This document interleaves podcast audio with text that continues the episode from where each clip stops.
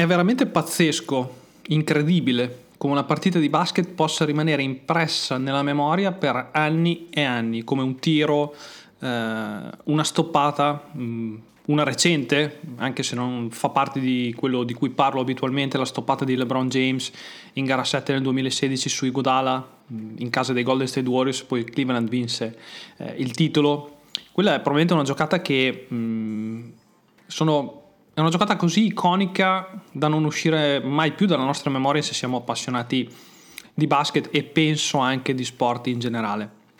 Io parlo di basket italiano, ho deciso di cambiare un po' il programma di, di, questa, di questo inizio di stagione che voleva eh, parlare di mercato, ma ho deciso di variare un po' e ho deciso di riguardare delle, delle partite storiche e ho deciso di parlare di, un, di una partita, di partire da una partita che probabilmente, anzi sicuramente è sul podio di quelle più iconiche, di quelle più belle, di quelle più emozionanti, incredibili della storia del nostro basket, e cioè quella che viene ricordata da tutti per il tiro da 4 di Danilovic.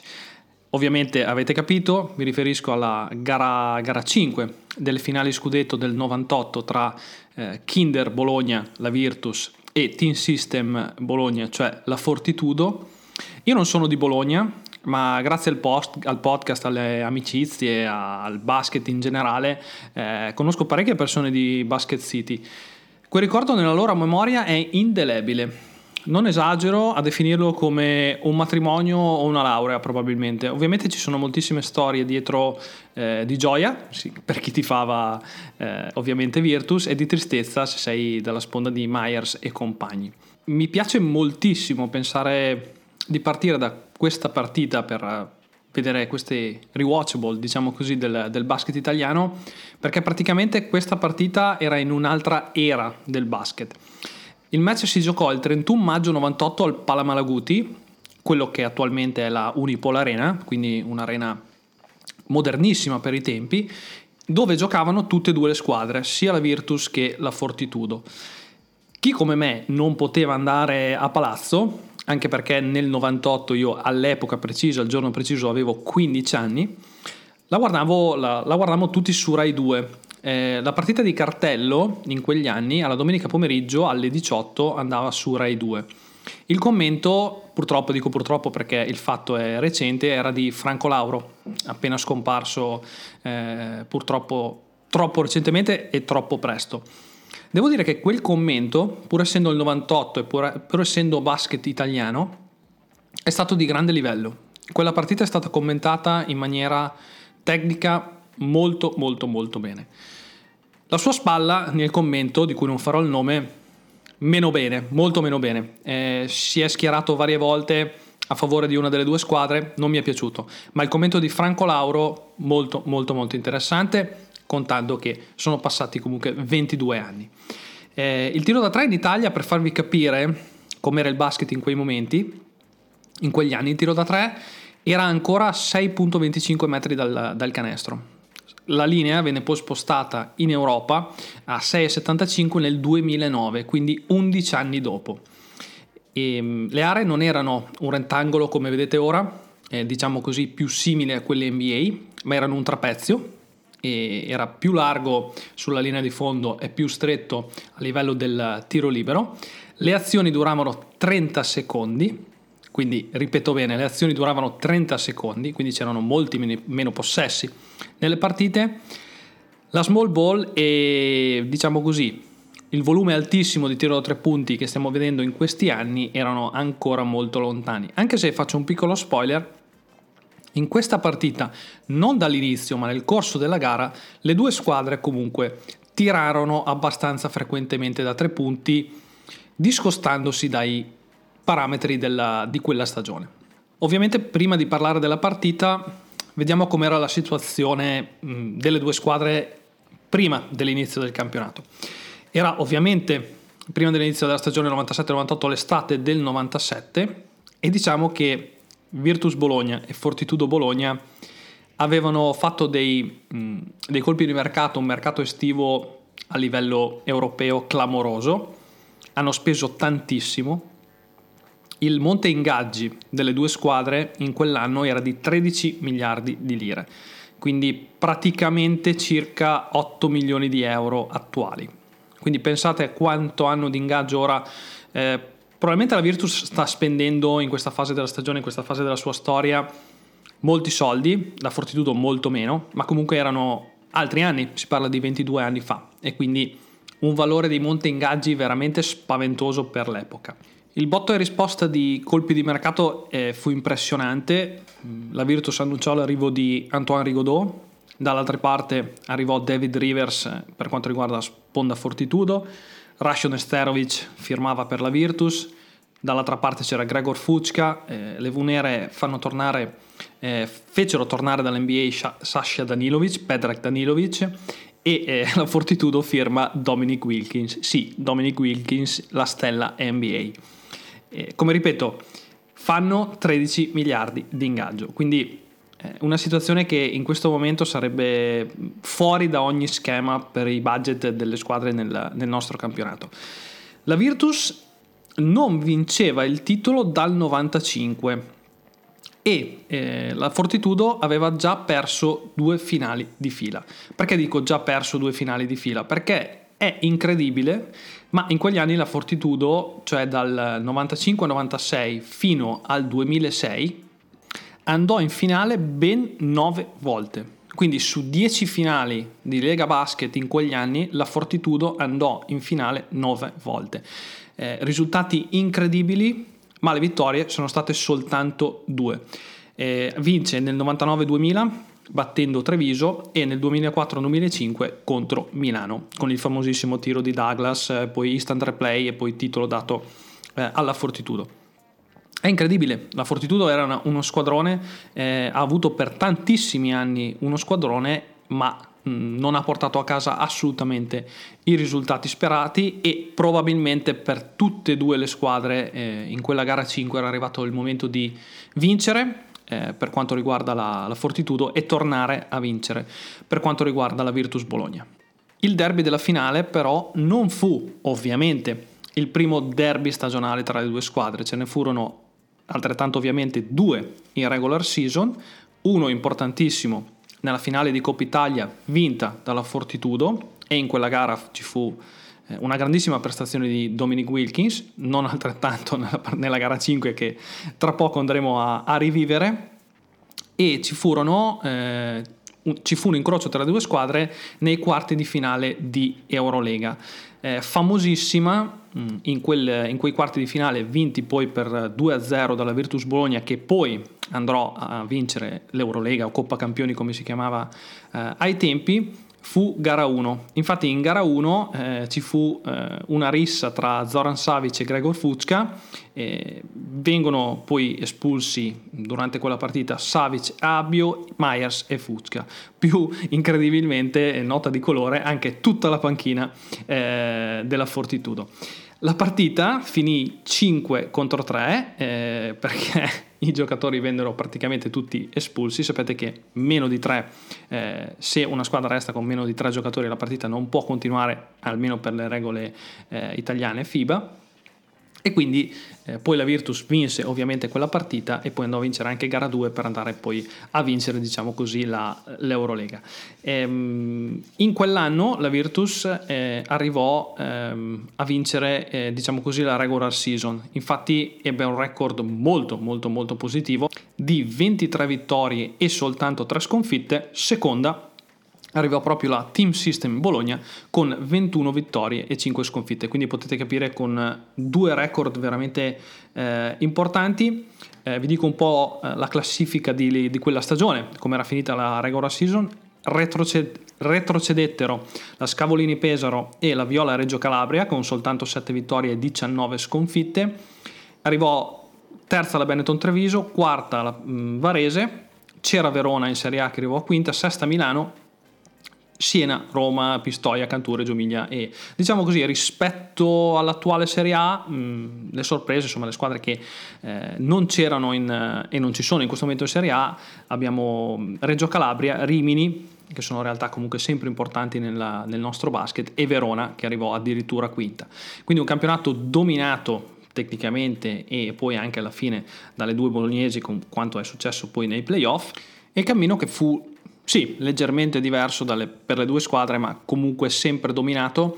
La Kinder Bologna affrontò nei quarti la Calze Pompea Roma, battendola per 3 a 1, perdendo tra l'altro gara 2 eh, 74-78 e poi nelle semifinali incontrò Varese, quindi prima contro quarta, dove perse anche lì una partita a gara 3 77 a 79. Invece la Team System Bologna, la Fortitudo attuale, vinse tutte le partite, infatti batté 3-0 la Fontana Fredda Siena, addirittura battendola 75-53 in gara 2 e poi nelle semifinali scudetto eliminò Reggio Emilia per 3-0 sempre, andando così in finale per un derby che si presentava quantomeno interessante. Ecco, questo dominio in regular season, al di là dei playoff, non permise all'allenatore dei tempi della Fortitudo Valerio Bianchini di arrivare fino a giocarsi la finale scudetto. Infatti eh, compromise diciamo così la sua, la sua stagione mh, per una dicono i giornali dell'epoca, eh, non buonissima gestione di gara 2 di Eurolega. Infatti Valerio Bianchini venne esonerato prima dell'inizio dei playoff e al suo posto venne, mise, venne messo sulla panchina della Fortitudo Pero Scansi.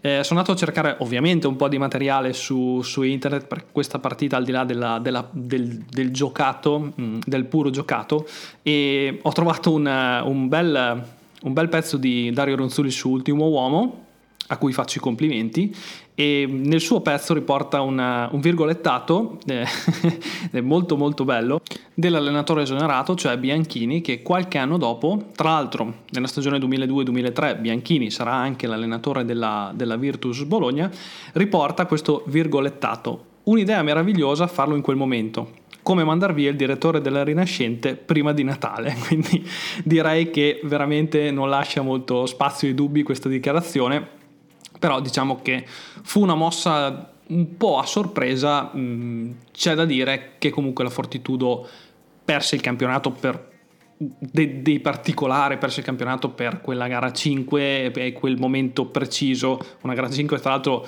giocata sempre anche scappando nel punteggio, ma comunque è rimasta in equilibrio per, per, tanti minuti. La Fortitudo ha avuto la possibilità poi di vincere, ma questo comunque lo vedremo dopo. Diciamo che è stato un esonero particolare, ma non ha influito, credo, in maniera decisa sul, sul, fatto che la Fortitudo abbia perso o no quella partita. Quella partita si è giocata sugli episodi. Ecco, iniziamo ad avvicinarci un po' alla, alla partita. Quella serie, ovviamente derby, mh, mm, si giocò, come dicevamo prima, nello stesso palazzo, cioè il Palamalaguti, attualmente Unipol Arena. Ecco, la cosa particolare è che nelle prime quattro gare il fattore campo ovviamente lo, avrebbe, lo ha avuto la, la Virtus Bologna in quanto ha avuto un record migliore nella regular season, ma è sempre saltato. Infatti nessuna delle due squadre pur essendo praticamente sempre in casa, formalmente ha mai vinto nella partita casalinga, se non poi nell'ultima, nella gara 5 in cui ha vinto eh, ovviamente la Virtus Bologna. Eh, posso spoilerare perché la partita è stata giocata 22 anni fa, quindi penso che voi abbiate già un'idea di eh, come poi andrà a finire il match, quindi posso spoilerare tranquillamente. Si parte subito con una gara 1 in casa della Kinder Bologna in equilibrio costante. La partita finisce 81 a 80 per la Team System e quindi Bologna, sponda, la sponda Fortitudo va 1 a 0 avanti nella serie grazie ai due tiri liberi di David Rivers a 8 decimi dalla sirena finale. Un inizio davvero particolare e interessante per una serie che poi sarà e rimarrà nella storia del basket italiano. Seconda, nel secondo episodio della della serie la Kinder si riporta subito in parità vincendo formalmente in casa della Team System Bologna. Eh, in questa gara 2 Rivers, anche se ha perso la Fortitudo, è stato un grandissimo protagonista perché nelle, nelle fasi di una rimonta eh, sfiorata, sfiorata dalla, da, da, dalla Fortitudo, mette un 8 su 8 da 3 punti che per quegli anni era davvero, davvero, davvero incredibile. Gara 3 torna a vincere la Fortitudo, questa con un punteggio un pochino più netto, cioè un 76 a, set, a 69 eh, per la Fortitudo, che quindi si porta avanti 2-1 nella serie. E poi gara 4 in grande equilibrio anche questa partita che finisce 59 a 57 per la Kinder Bologna. Qui esce un particolare importante che troveremo poi eh, durante la partita, cioè la zona della Virtus Bologna. Particolare, segnatevelo, con fate, cerchiate questa, questa, cosa e poi ci torneremo eh, all'interno del racconto della partita. Eh, Wilkins in quella partita sbaglia il tiro finale che avrebbe dato lo scudetto alla Fortitudo, un gancetto dalla, diciamo, dall'interno dell'area che va corto e quindi salta completamente il banco, il fattore campo è saltato in tutte le occasioni e quindi andiamo a gara 5, l'ultimo derby stagionale, la partita in cui ovviamente come si dice nei playoff non ha domani, dove le squadre sono in perfetta parità e si dovranno giocare tutto il 31 maggio del 1998, sempre al Pala Malaguti, per decidere chi sarà campione d'Italia. Ecco, mm, in una città come Bologna, dove il basket è una religione, forse la città italiana più attaccata a, questo sport, eh, vivere, io penso che chi ha avuto la possibilità di vivere dal vivo o quel periodo nella città sia davvero fortunato perché tuttora quando io parlo con amici e amiche della, di Bologna, il derby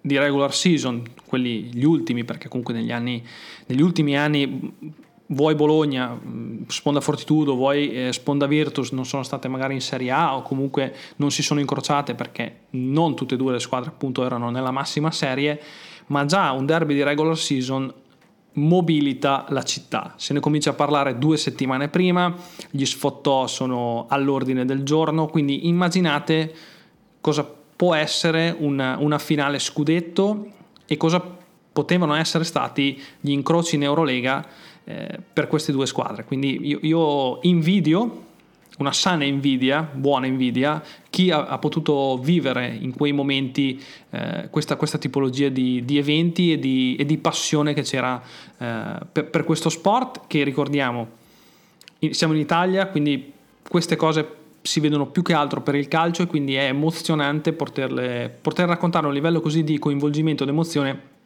per il basket. Veniamo quindi alla palla 2.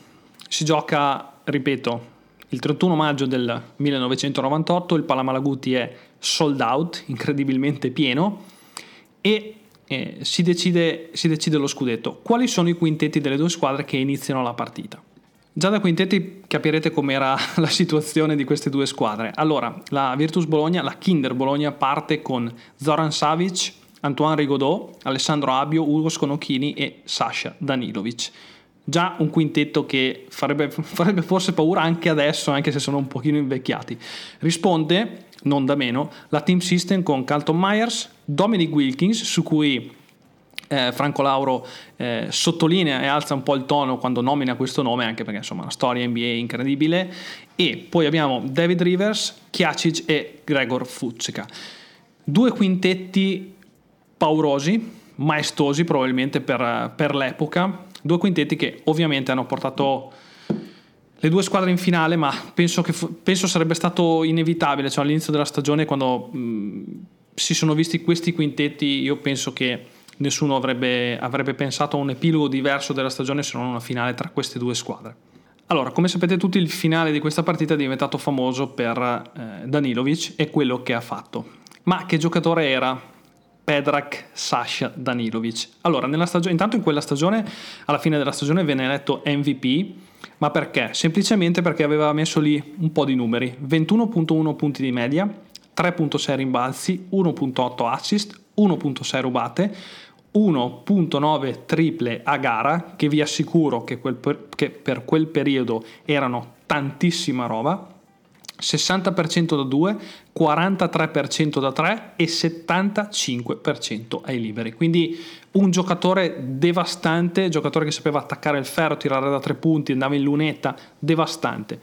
Allora, eh, Danilovic arrivò arrivò alla Virtus dopo essere stato in NBA. Infatti dal 95 al 97 lui eh, giocò con i Miami Heat. Venne scelto nel 92 dai Golden State Warriors alla posizione numero 16 del draft nel primo giro, ma nel 94 ne acquisiscono i diritti i Miami Heat che lo firmano poi nel 95 dove gioca soltanto però 19 partite a 13.4 punti di media.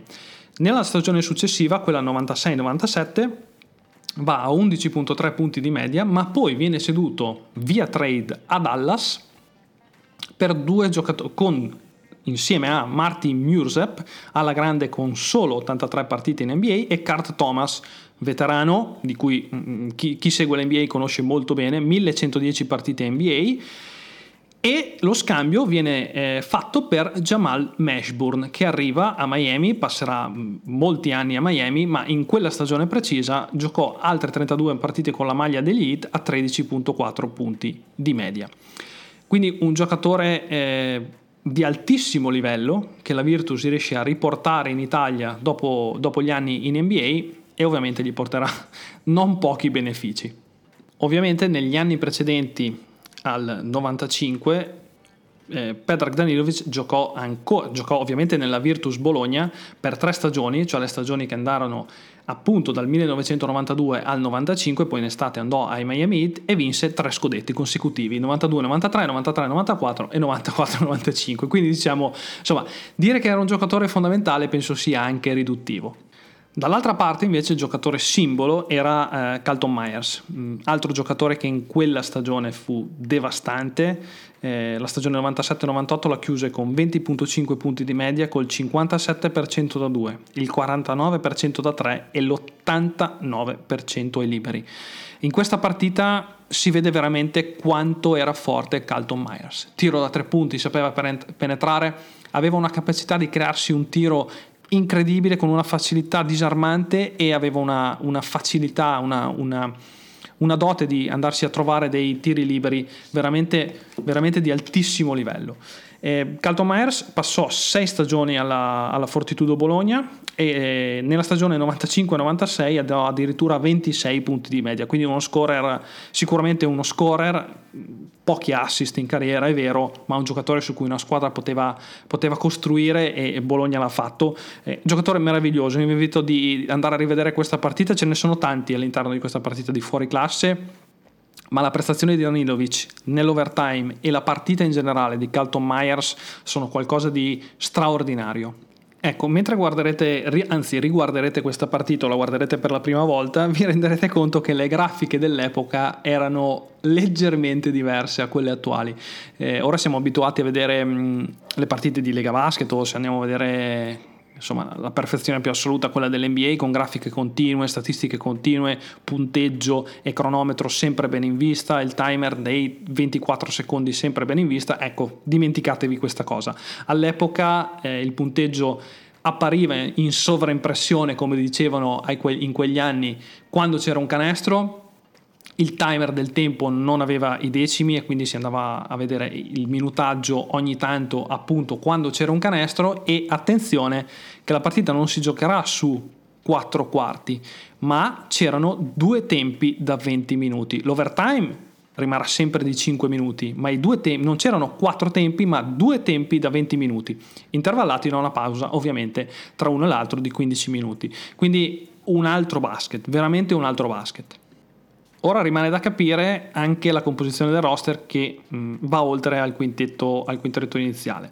Per quanto riguarda la Virtus Bologna abbiamo in panchina Claudio Crippa, poi ehm, Augusto Binelli, che era il capitano di quella, di quella, Virtus Bologna, Alessandro Froseni, Steven Ansel e questo era quello che, eh, diciamo così, quello, la composizione del roster completo. Per quanto riguarda invece la Team System Bologna, oltre al quintetto che abbiamo già citato, avevamo Dan Gay, Stefano Truia, Paolo Moretti e comunque Stefano Truia tornerà in questa, in questa rewatch di questa partita, Giacomo Cananda, giovanissimo, che non mise piede in campo, e Dan O'Sullivan. Quindi questa era diciamo la composizione globale, totale delle squadre. Bene, si parte. La prima palla 2 ovviamente viene rifatta subito e il primo possesso è della Fortitudo. La Fortitudo, anzi, i primi due minuti sono di una intensità clamorosa c'è in campo tutto quello che c'è in una gara 5, cioè in una gara che decide eh, il campionato. Eh, c'è un 4-0 di parziale della Fortitudo e poi risponde subito la Virtus con un 5-0 per portarsi in vantaggio. Il primo canestro della partita è di Chiacic, Roberto Chiacic in tapin. Ecco, Chiacic per chi non segue il basket italiano, per chi lo segue ovviamente lo conoscerà benissimo, è un lungo storico sia della nostra nazionale sia del nostro campionato.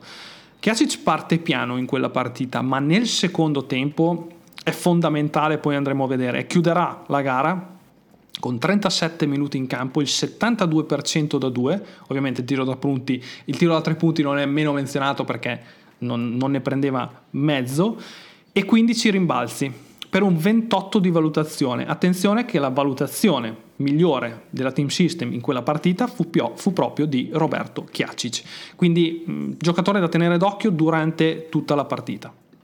Poi si innesca Carlton Myers. Come entra in partita Myers? Tripla, arriva una, una, tripla in, da, una tripla a tre punti, ovviamente, anche perché una tripla vale tre punti, poi canestro in contropiede e poi 2 su 2 dalla lunetta per 7 punti, così per iniziare la partita. L'azione della Fortitudo inizia sempre in maniera molto lenta, molto molto lenta, con un roll centrale tra Rivers e Fucca. Da lì poi si parte a giocare. Il primo tiro da 3 punti della Virtus arriva dopo 3 minuti e mezzo. Altro basket, infatti la Virtus eh, andava solo al ferro. Infatti, I punti della Virtus, che dopo 5 minuti sono 11, sono arrivati praticamente tutti in area. Dopo 5 minuti allora il punteggio è di 14 a 11 per la team system. La Virtus ha, tiro, ha soltanto un tiro da 3 punti, ma nel pitturato domina e cerca di giocare in velocità non facendo piazzare la difesa della Fortitudo.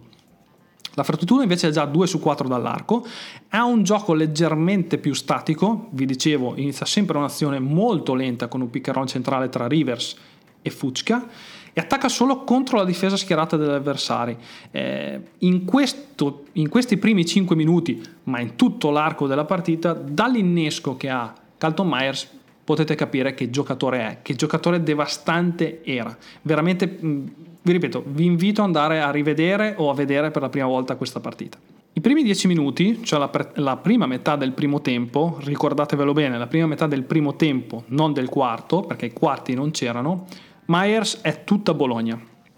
14 punti a referto, Casey River lo aiuta molto perché sta giocando, sta facendola girare la squadra da buon playmaker e eh, un assist di Rivers per Chiacic che con un gancio anni 60 eh, mette il più 8 team system. Dopo aver subito 29 punti in 11 minuti la Kinder passa a zona e arriva un parziale subito di 4 a 0. Attenzione perché questa zona manderà completamente eh, fuori giri l'attacco della, della Fortitudo. Infatti non, non, è stata in grado la Fortitudo in questa partita, nell'arco di tutta questa partita, di attaccare bene la zona messa in campo da, attenzione perché me lo sono tenuto per il durante di questo, di questo racconto, chi era l'allenatore di quella Virtus Bologna? Ettore Messina. Quindi diciamo che oltre ai giocatori, oltre ai roster, anche un allenatore di primissimo livello, un allenatore giovane. Ci sono delle inquadrature che ovviamente si vede che era molto giovane, però un allenatore di altissimo livello. Quindi chi sedeva in panchina della Virtus Bologna in quegli anni era Ettore Messina.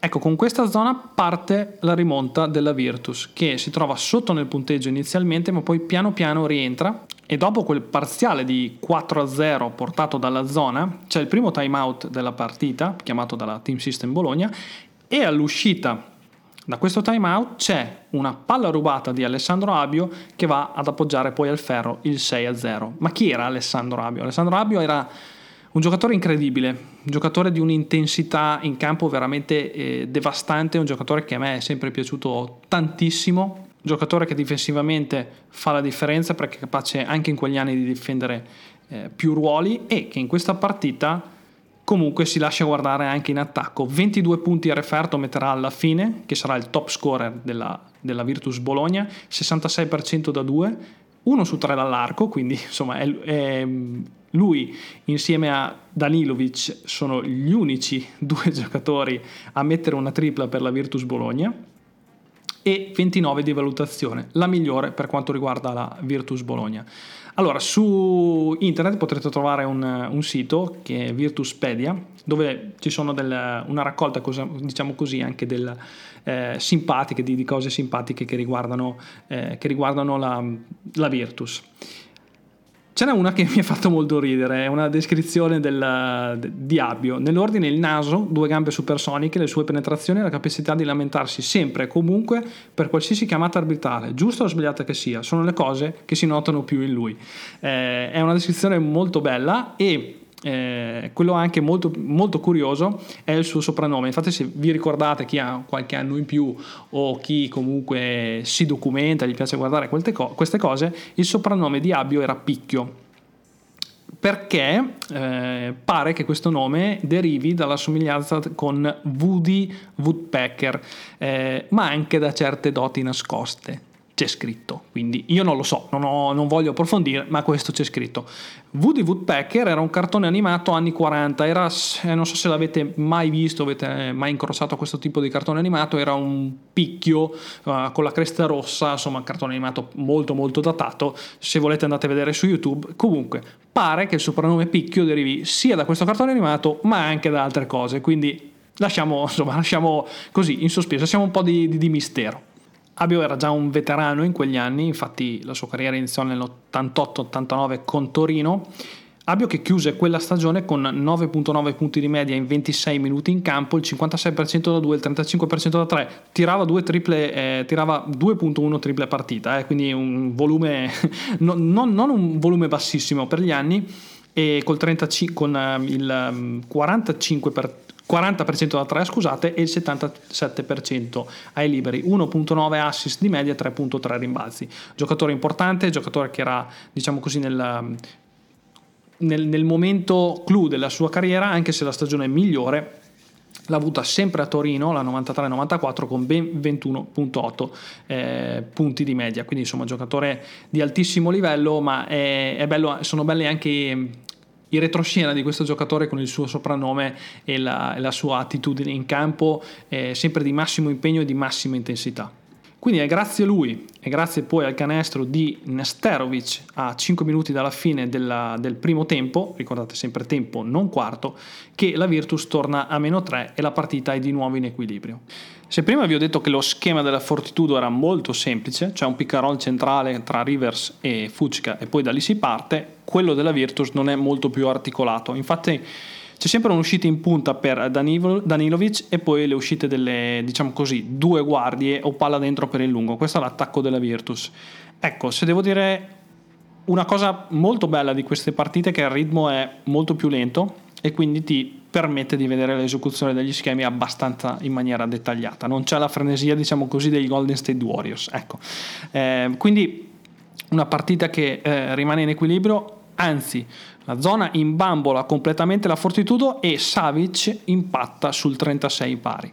Eh, la zona è molto aggressiva della Virtus, se guardate la partita vedrete che si raddoppia su ogni lato dove arriva la palla, eh, la, la Fortitudo non riesce a farla girare per niente, perde un sacco di palloni concedendo quello che non vuole concedere, cioè altri punti in pitturato con il contropiede. Se vedete ci sono parecchi tiri in questo finale di primo tempo di Myers forzati, eh, anche se lui se li doveva prendere, però è proprio la difesa che non permette alla Fortitudo di fare l'attacco che vorrebbe.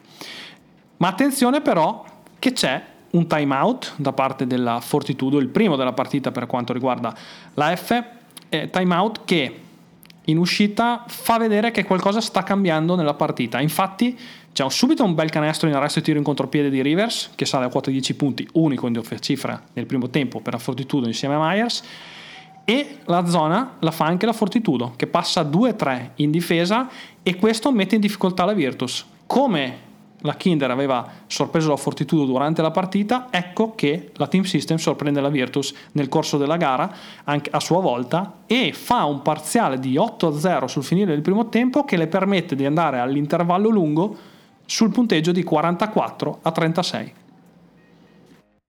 Drivers who switch and save with Progressive save over $700 on average, and those savings add up. Imagine what you could buy in the future. So I used the savings from switching to Progressive 30 years ago to buy tickets to the championship game. You know, between those two teams that didn't exist 30 years ago. Yeah, I'm a big Alaska Palm Trees fan. Which is a team now? In the future? So switch to Progressive and save big because those savings can add up in the future. Progressive Casualty Insurance Company and affiliates. National annual average insurance savings by new customer surveyed who saved with Progressive in 2020. Potential savings will vary.